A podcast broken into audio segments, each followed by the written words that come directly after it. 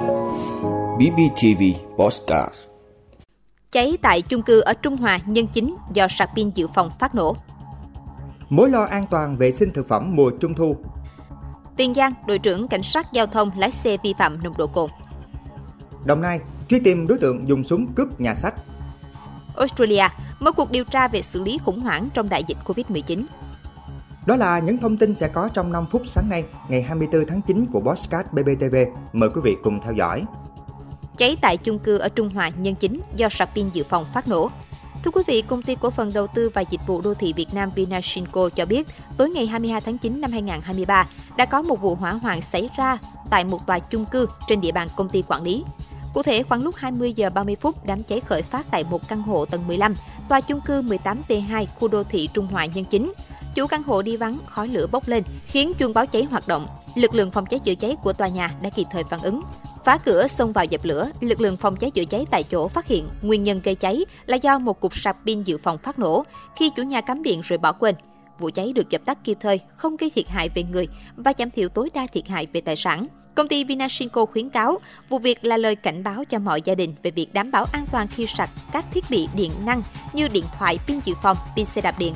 Cần chú ý và sạc pin trong thời gian có mặt tại nhà, không cắm sạc qua đêm, cắm sạc khi không có ai ở nhà. Được biết chiều cùng ngày, tại tòa chung cư 34T cùng nằm trong quần thể khu đô thị Trung Hòa Nhân Chính cũng xảy ra một vụ cháy cục nóng điều hòa. Ở vụ việc này thì chủ nhà kịp thời phản ứng, ngắt cầu giao điện và sử dụng bình cứu hỏa, dập tắt ngay đám cháy khi mới khởi phát.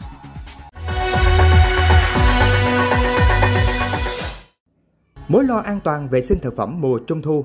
Thưa quý vị, thời gian gần đây, lực lượng chức năng liên tiếp phát hiện và thu hồi bánh trung thu nhập lậu không rõ nguồn gốc xuất xứ tại nhiều địa phương trên cả nước.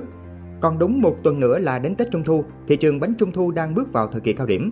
Trên thị trường hiện có hàng trăm chủng loại bánh trung thu khác nhau, từ bình dân đến cao cấp.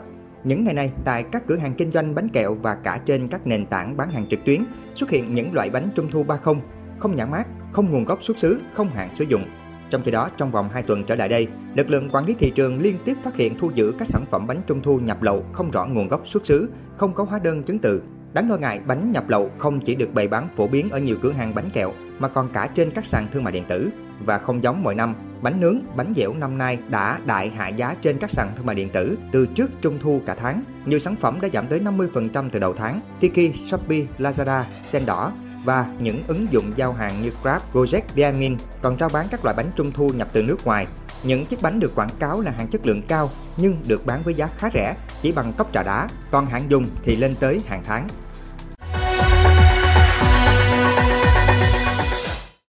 Tiền Giang, đội trưởng cảnh sát giao thông lái xe vi phạm nồng độ cồn.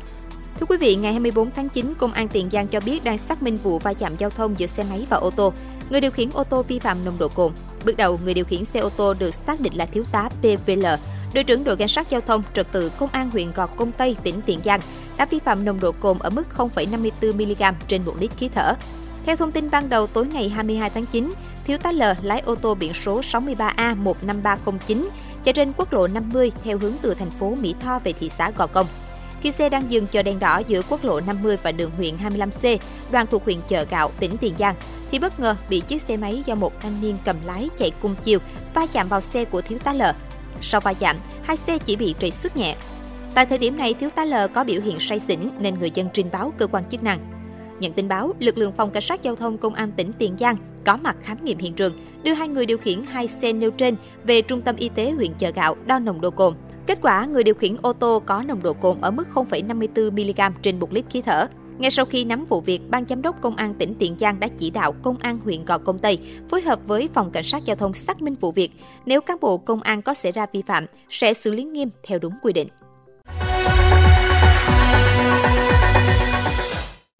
Đồng Nai truy tìm đối tượng dùng súng cướp nhà sách. Thưa quý vị, Công an huyện Long Thành, tỉnh Đồng Nai đang tiếp tục phối hợp với lực lượng trinh sát phòng cảnh sát hình sự Công an tỉnh và Công an các địa phương truy bắt đối tượng xông vào nhà sách tại xã Phước Thái, huyện Long Thành, cướp tài sản vào tối ngày 20 tháng 9. Trước đó, vào khoảng 22 giờ 20 phút ngày 20 tháng 9, khi các nhân viên làm việc tại nhà sách Phước Thái, đóng tại ấp 1C xã Phước Thái đã ra về, còn lại một nam nhân viên đang chuẩn bị đóng cửa thì bất ngờ một đối tượng xông vào cầm theo súng khống chế để cướp tài sản. Tại đây, đối tượng yêu cầu nam nhân viên nhà sách đóng cửa cuốn lại, rồi khống chế người này đi vào phía sau để tìm cách cướp tài sản. Khi phát hiện chị T, tên viết tắt chủ nhà sách, đối tượng chỉ súng khống chế luôn chị này. Đối tượng sau đó dùng dây điện trói năm nhân viên để nằm xuống nền nhà và tiếp tục khống chế chị T yêu cầu lấy tài sản. Do lo sợ bị đối tượng uy hiếp tính mạng, chị T đã lục học tủ, lấy toàn bộ số tiền bán hàng trong ngày được khoảng 12 triệu đồng đưa cho đối tượng. Lấy được số tiền trên, đối tượng nhanh chóng rời nhà sách, đi bộ qua đường phía đối diện rồi nhanh chóng tẩu thoát. Nhận được thông tin về vụ việc, lãnh đạo công an huyện Long Thành đã chỉ đạo các lực lượng ngay lập tức có mặt tại hiện trường để điều tra truy bắt đối tượng. Qua thông tin thu thập ban đầu, lực lượng công an xác định trước đó vài ngày, đối tượng đã xuất hiện xung quanh nhà sách để quan sát, theo dõi trước khi ra tay. Trước khi gây án, đối tượng đón xe ôm công nghệ đến ngồi gần đó chờ thời điểm phù hợp thì xông vào gây án.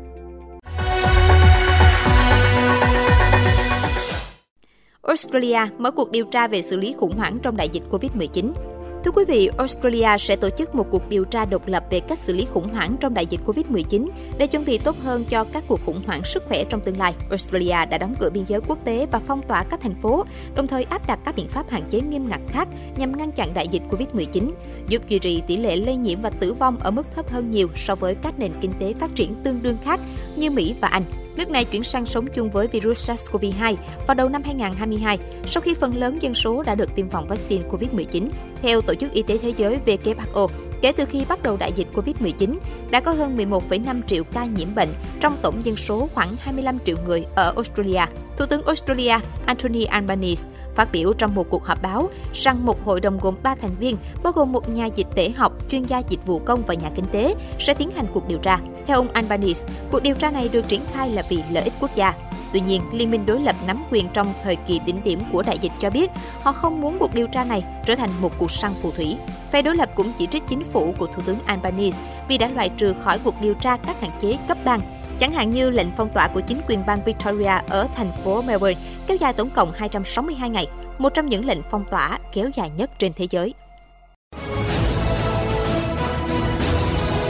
Quý vị đã luôn ủng hộ các chương trình của Đài Phát thanh truyền hình và báo Bình Phước. Nếu có nhu cầu đăng thông tin quảng cáo ra vặt, quý khách hàng vui lòng liên hệ phòng dịch vụ quảng cáo phát hành số điện thoại 02713 887065.